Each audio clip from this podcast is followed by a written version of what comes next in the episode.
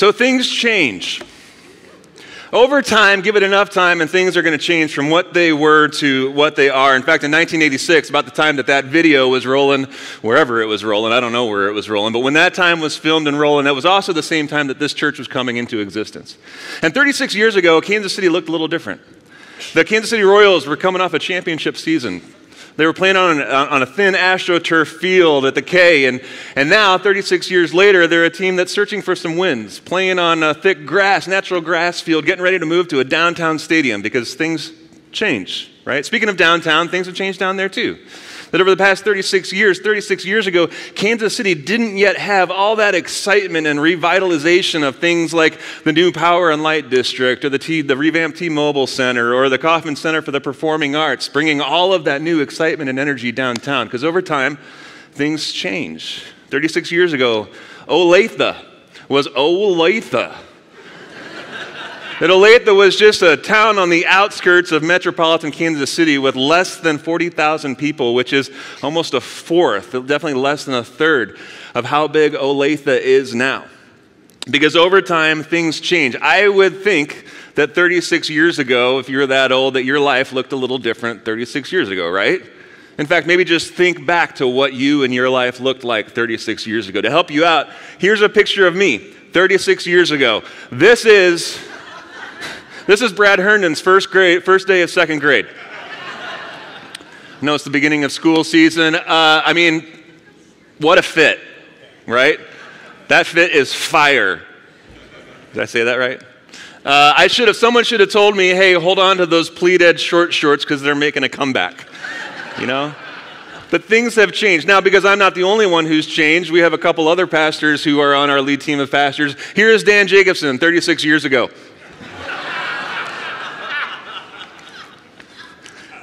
That's not you? Well, you never sent me a picture, so I had to go find something on Google. That's the best I could come up with. Uh, we have another uh, pastor on our lead team, Craig Cheney. This is actually a picture of Craig 36 years ago. Here's this guy.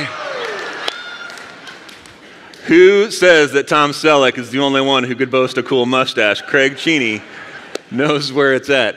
My bet is, my guess is that your life looks a little different than it did 36 years ago because things change over time. You've changed. I've changed. Our city has changed. But in the midst of all of these changes, anything that changes, in the midst of all of those changes, there are things that don't change. And it may be the things that don't change, the unchanging things about us, that really make us who we are. And so, over the course of this month, as Michelle said, we have been in a series looking at the unchanging aspects of who Heartland has been over the past 36 years. The unchanging aspects of who we are, who we're still becoming, because just like cities and people, things change with churches too. Locations change, Buildings change, the color of the walls change, pastors change, music styles change, how we do the things that we do changes. But what we do, what we exist to do, and why we do those things, well, those things never change. And those unchanging things help give us the clearest glimpse of who we are as a church. So each of these four weeks, and today's the fourth one, we've been sharing one of our, what we've been calling core heartbeats. These things that we have held tightly to, that have pulsed strong in our veins, no matter where we've been in town, no matter what pastor has led the charge here, no matter what the paint color on the walls have been, we've been sharing about these core heartbeats of who we are. That, that we have, this is what we've learned the first three weeks, that we help people as a church, we help people find God. That just, be, just like Jesus came into the world to remove the obstacle of, of sin, so that we can experience the love of God in our life. We too, as a church, want to remove whatever obstacles that we can that keep people from churches like ours to be able to hear and receive that message of good news of Jesus, that we help people find God. That we also have a heartbeat to help people find their people, that we believe that this is better together, that our best experience of life and faith are when we do it with other people. That that's core, that that's in our heart. And then last week we talked about how we help people make a difference here and near and far. Now, these things are so important because when we talk about who we are as a church, we're not just talking about a building, we're not just talking about a few key staff or pastors or even a set of ideas. And as you've been listening to this series, hopefully what you're learning is what we're talking about is us. We're talking about you. We're talking about me. We're talking about the people in this room, the people who are watching online, wherever you are right now. We're talking about us. So if you're newer to Heartland, then hopefully this series has given you a chance to be able to be clear on who we are as a church and what you're looking in on from the outside. And you get to explore is this a place, is this a community that I want to call home? And maybe if you're listening to this series and you've been around for a long time here around Heartland, it's given you a chance to consider is this my home? Is this my community? Are these my heartbeats? And is this a church that I want to live out and grow in these heartbeats with? So, today, we're getting to talk about one final fourth heartbeat. And it's the most important heartbeat that we have because this fourth heartbeat is actually what is the source of what guides all of these other heartbeats. That without this fourth heartbeat, these wouldn't matter. And we've saved it for last because of that. But before I tell you what this heartbeat is, I want to jump into a passage of scripture together because it really, it really shows us why this heartbeat is so important. We're going to be in Luke 9 for a little bit this morning. It's a story in Jesus' life that shows up in a couple of the Gospels. It's near the beginning of Jesus' ministry, and he's been out as a young rabbi teaching a new kind of message. And it like typically happens when new young rabbis emerge on the scene, they begin to kind of build a following.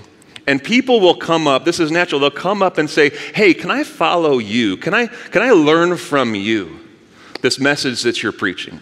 And so Luke records some of the encounters, three guys who come up and talk to Jesus. And here's how Luke records this. He says, As they were walking along the road, a man said to Jesus, I will follow you wherever you go. And Jesus replied, Foxes have dens and birds have nests, but the Son of Man has no place to lay its head. He said to another man, Follow me. But the man replied to Jesus, Lord, let me first go and bury my father. And Jesus said to him, Well, let the dead bury their own dead, but you go and proclaim the kingdom of God. Still another man said to Jesus, I will follow you, Lord, but first let me go back and say goodbye to my family.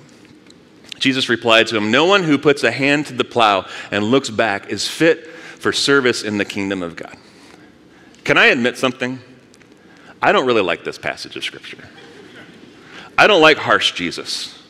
And it seems like that's what Jesus is being in this passage, right? It seems like here are these guys who want to come up, who want to learn from him, who want to follow him, and Jesus gives them these really strange, odd statements that makes it really hard for them to do so. But even as I say that, I have to remember, and if he comes across harsh to you in that way, you have to remember with me that Jesus has this distinct advantage of being God, right? So he knows what's going on in the hearts of every one of these guys. And it's not so much that he's being harsh with them, but he's actually being helpful. He poses to each of them a question to help them see that for each of them, there is something that matters more to them than anything else. He helps them see that there is something that comes first in their life before anything else. And so the first guy says to Jesus, He says, Well, I will follow you wherever you go, which is a pretty bold statement. So Jesus says back to him this weird line about foxes and birds. He's saying foxes have dens and birds have nests. Basically, even the animals of the earth have a place to call home to rest their head. But the Son of Man, he says, he says if you're going to follow me, there's no home, there's no pillow, there's no comfort in where we're going. So, what matters more to you? A place to call home or the uncertainty of what's ahead with me? Which one matters more to you? What will you put first in this journey? Second guy comes up and says to Jesus, First, I want to follow you, but first, let me go and bury my father, which feels like a really legitimate request, right? Like if you're working a job and you have a parent who, uh, who is having a funeral one day and your boss doesn't allow you to use some time off to go to that funeral, you would probably be searching for a new job. So why is Jesus being so harsh with this guy? Well, there's a couple of things that could be going on. We're not sure, but a couple of things that could be going on. One is in first century Judaism, it would be customary, it would be expected and important for the oldest son to make sure that he stayed home with his father until his father passed away and that he would not leave home. That was his obligation, that was the expectation. But that could be years or decades from when this guy is coming to Jesus. He's saying, Hey, let me go home, let me, let me help my father live out the rest of his life, and then I'm going to come find you wherever you're at, and, uh, and I'll follow you then. The second thing that, that could be going on is that this guy's father has actually died, or he's very close to dying. And he's saying to Jesus, Hey, I want to follow you. I have this really important thing happening right now, and I need to go home and attend the funeral of my father. So, either way, in either circumstance, here's what Jesus is revealing to this guy He's saying, What matters more to you? Following me or fulfilling your obligation to your family? And this guy has to, has to wrestle with that question of what is he going to make most important in his life. Third guy, he says to Jesus, he says, Hey, first, let me go back and say goodbye to my family. This, this probably could just be down the road. He's saying, I just want to go back and say goodbye, and then I'll catch up with you, with you guys down the road. That seems legitimate, doesn't it? But Jesus says back to him, He says, No one plows a field. I know they may have done a lot of farming in Olathe back in the day, but we don't do a lot of farming today. Maybe we don't know what that means. No one plows a field, you know, looking backward. You can't plow in a straight line if you're looking back the whole time. And so Jesus is saying this guy, to this guy, you can't be what's about what's ahead of you if you're anchored to something in the past. So what matters more to you? What's ahead with me or something that's back in your past. See, Jesus isn't being harsh with these guys. He doesn't turn away any of these guys. He actually helps them see that there was something for each of them that mattered more to them than anything else. Because Jesus knew this one core foundational principle of life. And it's something that he wanted these guys to know, and it's something that he wants us to know too. And here's, here's what that principle is that what you make first matters most. What you and I make first in our lives matters most to us. What you make first, of the 27, 30, 40 different priorities that you have in your life that are competing for first place in your life, there is one that you're going to make first. And because that one thing is first, it means all of the other things aren't first. And so, what you make first, that determines what you're all about, determines what you're not about, determines what you'll give up everything else for. And it especially determines what you're going to be known for. And so, if you make being successful at your job or, or at school first, that's going to affect your family. That desire to be successful is going to affect your health, it's going to affect your friendships. If you make making money the most important thing in your job or on your team or in your business, then because you're making that first, that'll determine how you lead that team. That'll determine how you make decisions. It'll determine who you hire, how you manage them, if you, if you make your kids and their interests first in your life, if that's what matters more to you, most to you in this season than anything else, then that priority will determine what your week looks like and how you spend your money and where you are on the weekends. If you make your physical health first, you get it, right? Now, now hear me. I am not dogging any one of these things. These are not bad things. The point is, the point here is that whatever you make first in your life, will give more, you will give that one thing more power and influence over the rest of your life than anything else. And right now in your life, whether you know it or not, Jesus would look at you and he would pose you a question to help you see that there is something, whether you know it or not, there is something that you and I, and it'll be different for all of us, are making first in our lives. This is why we as a church have this fourth heartbeat. And we saved it for last because, like I said, it really matters more among all of the four heartbeats because without it, the others uh, really don't matter at all. Because this fourth heartbeat is what guides the other three. And here's what this fourth heartbeat is that we as a church here at Heartland, we help people make Jesus first. That 36 years ago, when this church was barely over a couple of dozen people meeting in the basement of a home north of here, that they had this core desire for, at the end of the day, for this church really to be about one thing to be about Jesus. And so a couple years ago, uh, our leadership took this heartbeat to heart. And we decided to reflect this heartbeat so clearly by crafting a new mission statement that put this heartbeat front and center. So here's our mission statement as of a couple years ago that we make space here at Heartland. We exist. Our mission is that we make space for building relationships to make Jesus first. Because 36 years later, after this church was started, we look around our world and we see a world that is running faster than ever. We see people's lives that are more crowded than ever. We see people living lives that are lonelier and more disconnected and divided than ever. And we see lives that are flourishing less than ever. And so, as a church, we feel like our very reason for existence is that we would help people make space in their busy and crowded lives that they would make space to build relationships, to know and be known by one another, to be supported and to support one another, because we've learned that the most impactful thing in your life and my life are these relationships. And it's in those relationships that we learn, that we practice, that we help one another make Jesus more important in our life than any other thing, that we help one another make Jesus first. Amen? I set you up for that. How can you not amen that? Like, like of course, like what, how, you know, we help people make Jesus first, but what does that really mean? What does that look like? Because, like any mission statement, like any phrase that's on a wall of a place where you work or something on your home or something, some words that you believe to be important to you, they can be just words. What do we do with them? Like Dan said last week, the difference is in the doing. So, how do these not just be things that we preach about, that we put on our website, but how do we actually live them out? Do we really know what it means to make Jesus first? I want to make sure we do.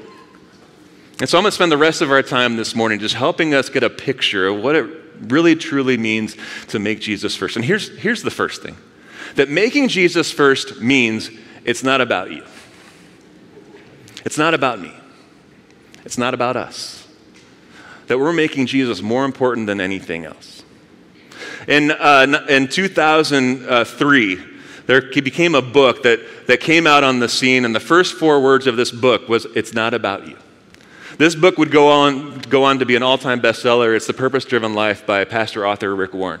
It would sell over 50 million copies, be published in 85 different languages. And I was reading an interview uh, with, with Rick Warren years later after this book had had all its success. And he was sharing about how astonished he was that one of the most successful, best selling books of all time was a book that began with one of the most countercultural statements of all time. Because this statement, these four words right here, go against every wind of our culture today. That we live in a culture that makes it all about us, that makes it, that tells you it's all about you. Go find yourself, be yourself, prove yourself, make a name for yourself. And to suggest anything other than that, it feels un American. But this isn't just an American condition that we have, this is a human one. Parents, Toddlers, parents, you're trying to help your toddlers, toddlers realize this right here. You're trying to help your kids and your teenagers grow, and that's what maturity and wisdom looks like realizing, helping them realize, hey, it's not all about you. You know, if you are leading a company, you're leading a team, you want the kind of people on your team who realize, hey, it's not about you. There's something bigger at work here. We're doing this together. There's a common goal that we're trying to work toward. Because none of us like being around people who think it's all about them, right? Maybe you say amen to that? Yeah. Here's the problem we are those people. We have this in all of us. To some extent, and some of our greatest frustrations in life are because it's, it's not as much about us as we wish that it would be. So, um, we were at the ocean earlier. Actually, uh, before I tell you that, last night, this is, I don't know why I'm telling you this. I probably shouldn't. We should cut this from the tape.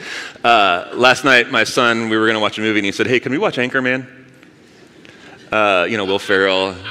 And as much as I wanted to say yes, I was like, This probably isn't the best parenting move to watch Anchorman with my, with my teenage son. I was like, maybe in 10, 15, 20, 30 years, I'll sit down and watch this with you. But I kind of wanted him to see one scene where, where um, Ron Burgundy, played by Will Ferrell, wants to assure everyone at a party that he's kind of a big deal. You know that line?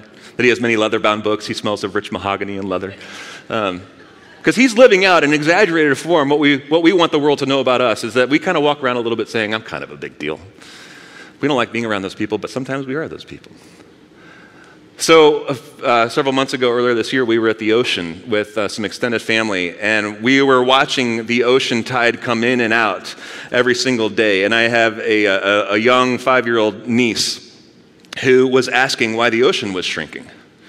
And I told her, well, the ocean isn't shrinking, it's just shifting that the ocean is kind of like a big rug on the face of the earth, and, and it's just being slid back and forth during the course of a day. And, and she said, Well, why is that? What's pulling the ocean back and forth? And I said, Well, it's, it's the moon.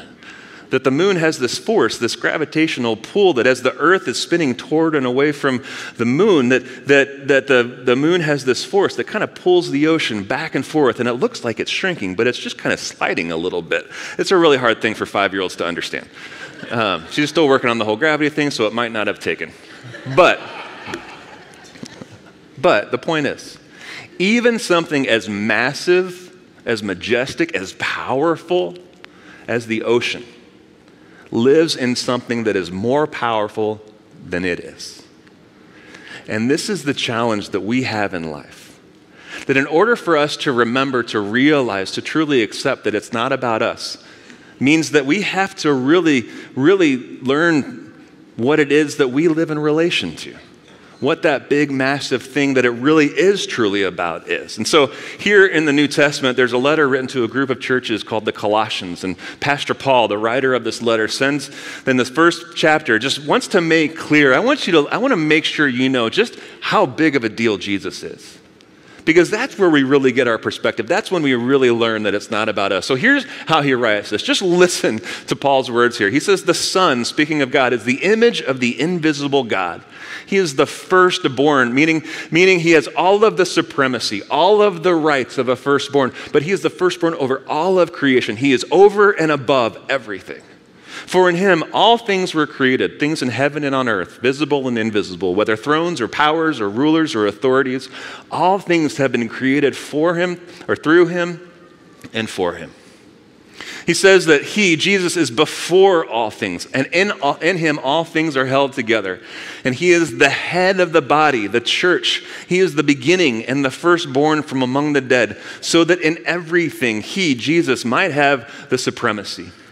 For God was pleased to have all of his fullness dwell in him and through him, to reconcile to himself all things, whether things on earth or things in heaven, by making peace through his blood shed on the cross.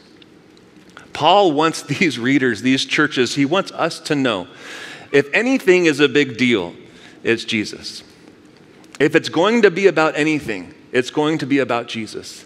That we make Jesus first in our lives because he already is first in the universe. We are simply aligning our lives with what is already true. But this is, this is so hard for us. This is so hard because we have this desire for it to be about us. Going back a few years, this is this this desire to make it all about Jesus, this is one of the biggest things that brought me to Heartland. That I was so intrigued with a church who was willing to say, we don't want it to be about us, we want it to be about Jesus.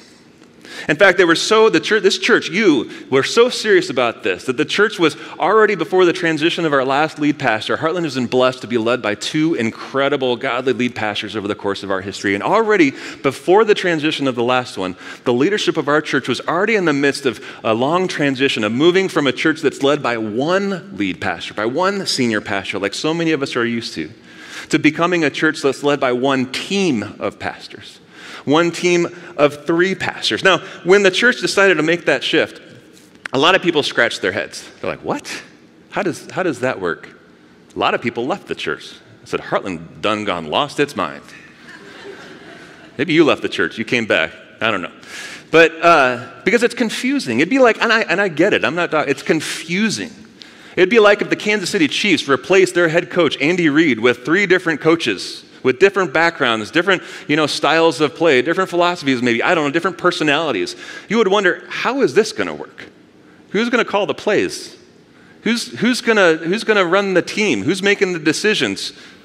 Who gets the credit at the end? Who do we blame if it's not working? And that would make sense because that's football. That might not work in football. We're a church. And there is no organization on the face of the planet like a church.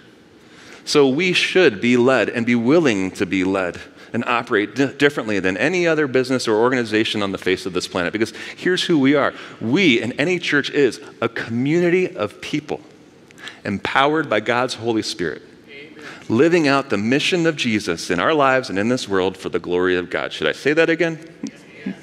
that we are unlike every other organization on this planet because our church and every church is a community of people empowered by God's Holy Spirit fulfilling the mission of Jesus in our lives and in our planet for the glory of God.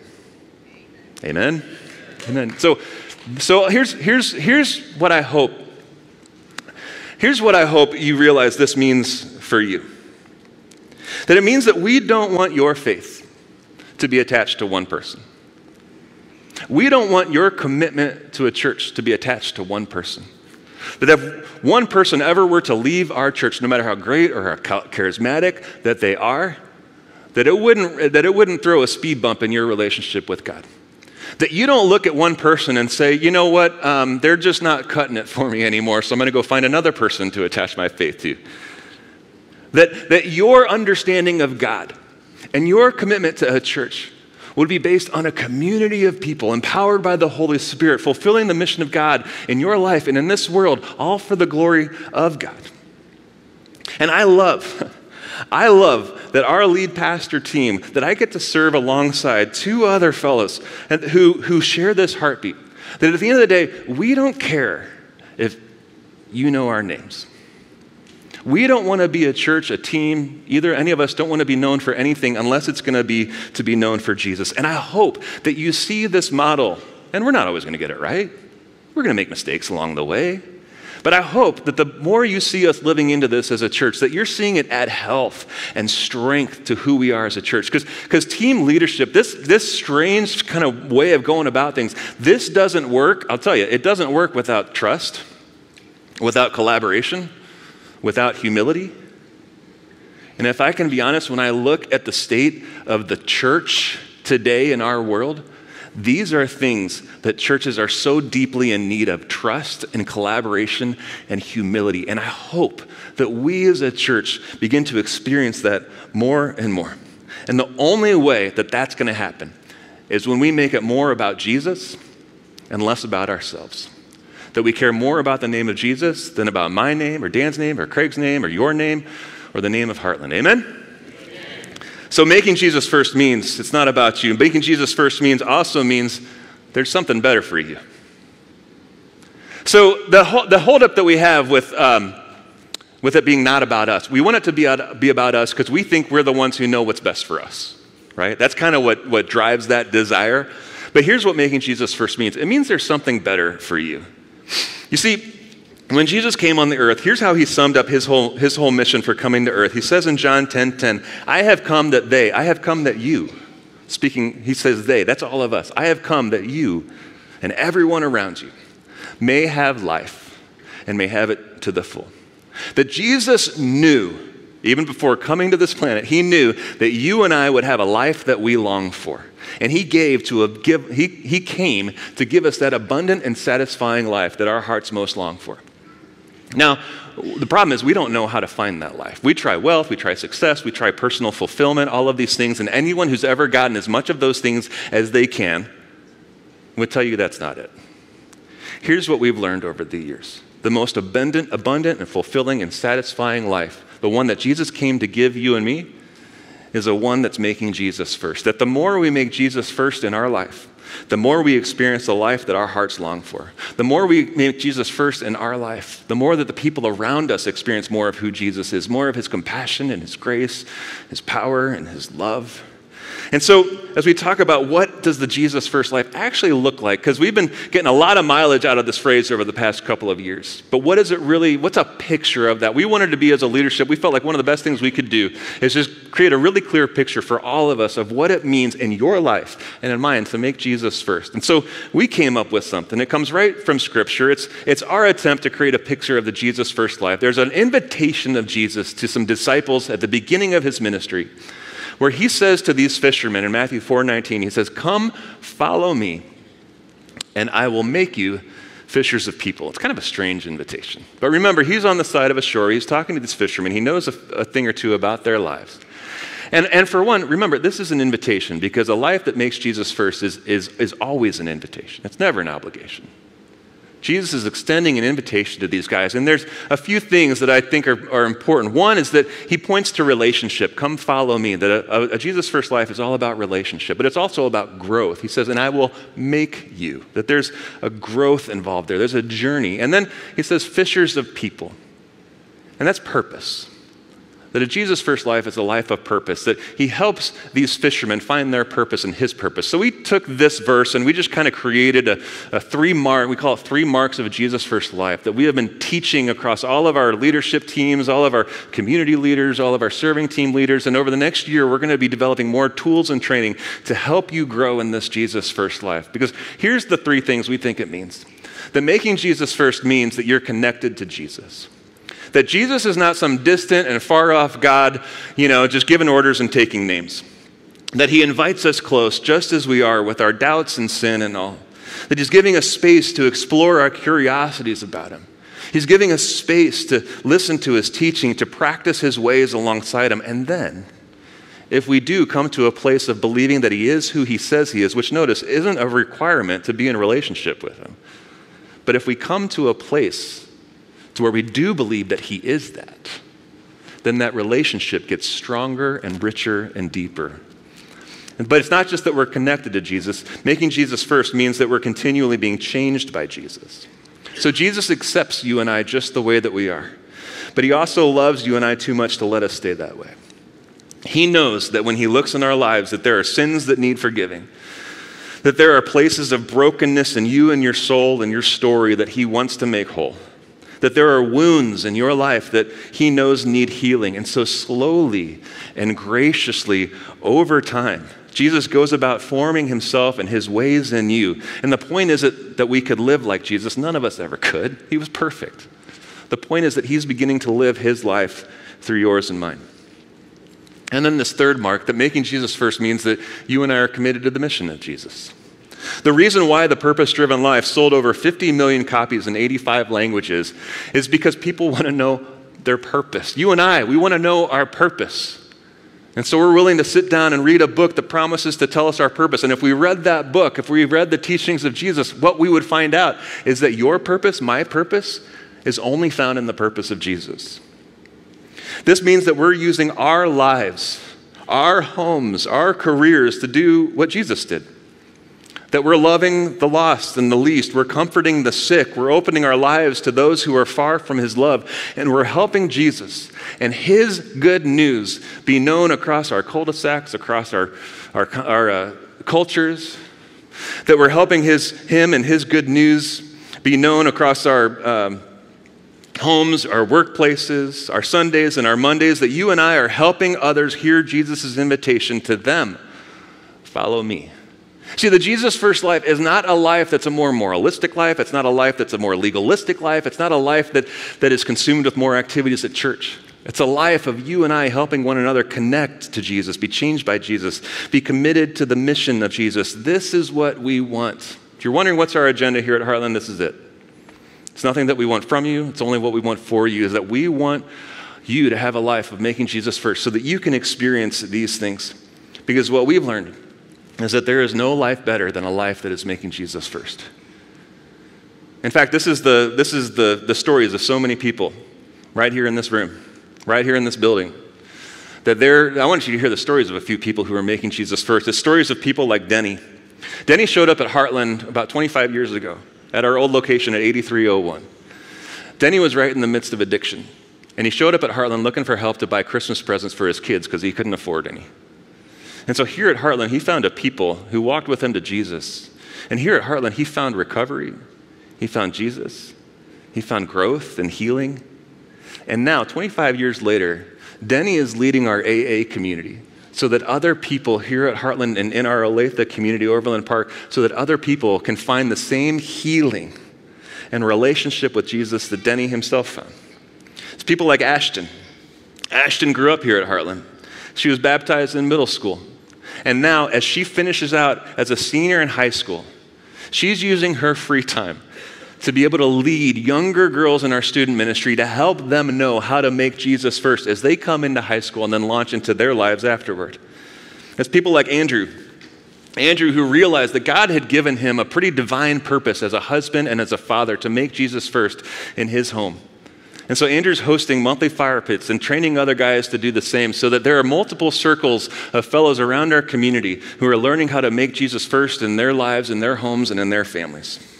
It's people like Kayla and Chris. Kayla and Chris both went through their own divorce several years ago. They were raising their kids on their own. They found each other and they found Heartland, and they decided that in this new chapter of their lives, they wanted to make their marriage different by making Jesus first. And this fall, they're starting a brand new community to help young couples avoid the mistakes that they feel like they made early on in their life.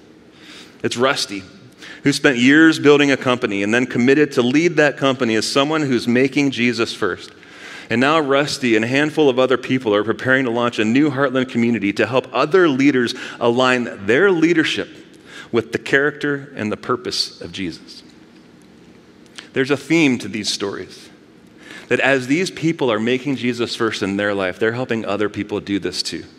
That they're creating spaces where people can build relationships to make Jesus first. This is what our communities are. If you've ever wondered what happens outside of these services, it's our Heartland communities. These are groups of, of people ranging from 10 people to 30 or 40 people that come together for all sorts of reasons, all sorts of common interests, from puzzles and games to rock climbing to hiking and running to prayer to all, all sorts of reasons in all sorts of places, but they all share one purpose that they're making space to build relationships to make Jesus first.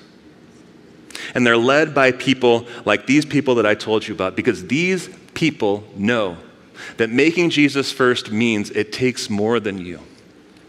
That we can't do this on our own. That what you need, if you've wondered, what is it going to take to make Jesus first in my life or more first? How do I just move him up the list? What, how do I do that? And so often we think, I just need more faith. Or I just need more teaching, more sermons, better teaching, better sermons. I need more conviction. I need more discipline.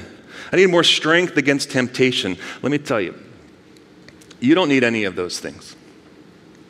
If you want to make Jesus first in your life, you don't need any of those things as much as you need community.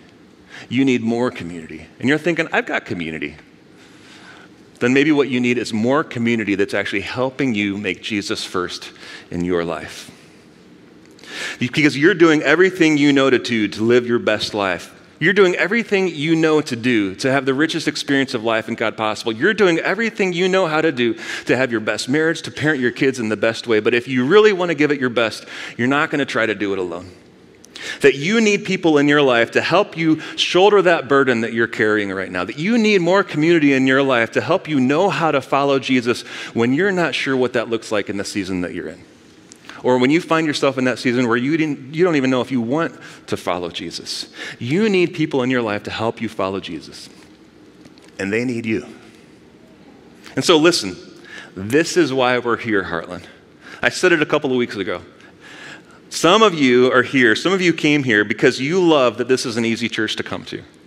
Because you can be as anonymous as you want to be for as long as you can be. And it's true, you can. And we're never going to force you into anything. But we're never going to stop nudging you into something that's better for you. We're never going to stop inviting you to explore more of the life that's available to you because when we know, when we've seen and experienced in our own lives and in others that there is something more to give you more of the life that Jesus came to offer you, we're going to continually invite you to take steps toward that. Because we know that you need more community to help you make Jesus first in your life. But let me tell you something. If there's something that we're not good at as a church, and we're kind of okay with this, we're not good at matchmaking. We're not matchmakers. We're not going to be able to help you find the perfect small group or the perfect best friend. We are not the eHarmony of your faith, unfortunately. And sometimes we expect the church to be that. We're not matchmakers. We're space makers. Everything we do, every ministry we offer, every activity that we hold, every conversation that happens in that atrium, these are spaces that we're making possible so that you can find your people, so that you can make those connections, so that you can find or form the kind of community that you need to help you and other people make Jesus first in your life, which is why today in the atrium, we have more opportunities for you to connect and see what's happening around here at Heartland. That we have communities, like I said, that meet in all sorts of places and times with all sorts of people with different stories, but you can go and you can gather with other people and begin to grow in those relationships to support you, to know you, and to help you make Jesus first in your life. And if you're wondering that's just a little too intimidating, I'm not sure if I can do that. I hope that you will, but if not, I'm going to give you an easy place to start. Here in a couple weeks, we're starting a brand new series. And as we go through this series, it's going to carry us much through the fall. On Wednesday nights, we're going to be hosting something called Midweek. Midweek is essentially one big room full of tables where you can pull up a chair with other people to be able to, to go deeper into that weekend's message. And it's not through a lot more teaching, because if we're not growing in our faith, it's not because we don't have enough teaching, it's because we don't have enough community. And so we sit around tables and we look at the scriptures and we talk about the messages and we ask two key questions every week. We say, What is God teaching me? And what am I going to do about it? How does this begin to make a difference in my life? And I'm going to be there because I need more community in my life. I need more people in my life who are helping me follow Jesus and make him first in my life. So, whether it's midweek, one of our Bible studies that's coming up this fall, one of our communities that are out there. Maybe you have your own community of people who are gathering on your back porch or in a coffee shop on Saturday mornings, and your focus is making Jesus first. I hope that you find something this fall to help you do that. Because if you're struggling to make Jesus first, it's not because you need another study or a sermon.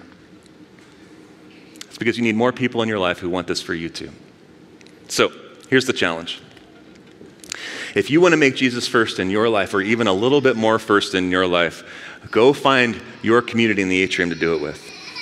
If this series has stirred in you a desire to make Heartland your church home, that those four heartbeats of helping people find God, find their people, make a difference, make Jesus first. If this has stirred something in you, go find your community in the atrium because that is the best place to live out these heartbeats in those communities.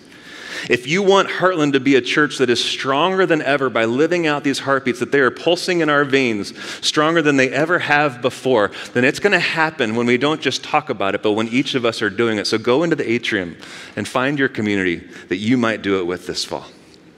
And if you're already part of a community here or in some other way it's helping you make Jesus first, we don't care if the name of Heartland is stamped on it. We just want to see Jesus become first in your life. But if you are in a community that's helping you do that, you're not off the hook. I want you to go out to the atrium and help people find their community. I want you to go out there and tell them that your life is different and better because of that community. That you can go out there and find people because you know that you can't do it alone. And we want to help other people find their people to do it with too. Because remember, what you make first in your life matters most. What you make first has more influence and more power on your life than anything else. And we need people in our life to help us make and keep Jesus first. So, will you stand? Let me pray for us as we wrap up this series now. God, I pray for us. I pray for us as a church that the things we've been talking about aren't just ideas that can get a few amens on a weekend, but these are things that pull strong in our veins. And I pray for everyone here, God. You know every single one of them by name. You know their stories. You have a heart that is broken for them. You are deeply in love with them. And I pray that this morning that they would be willing to invite you in a deeper way into their life and to take a step into the life that you came to offer us. And so as we go from this place, Lord, would we go as the people, a community who are following your mission in this world, who are empowered by your Holy Spirit, and who are doing all of these things for the glory of God. May these be the things that pull strong in our veins. And friends, if you would just be praying this on behalf of our church, if you agree with this, would you say out loud, Amen? Amen. amen. Hey, have a wonderful rest of your Sunday. We look forward to what's ahead.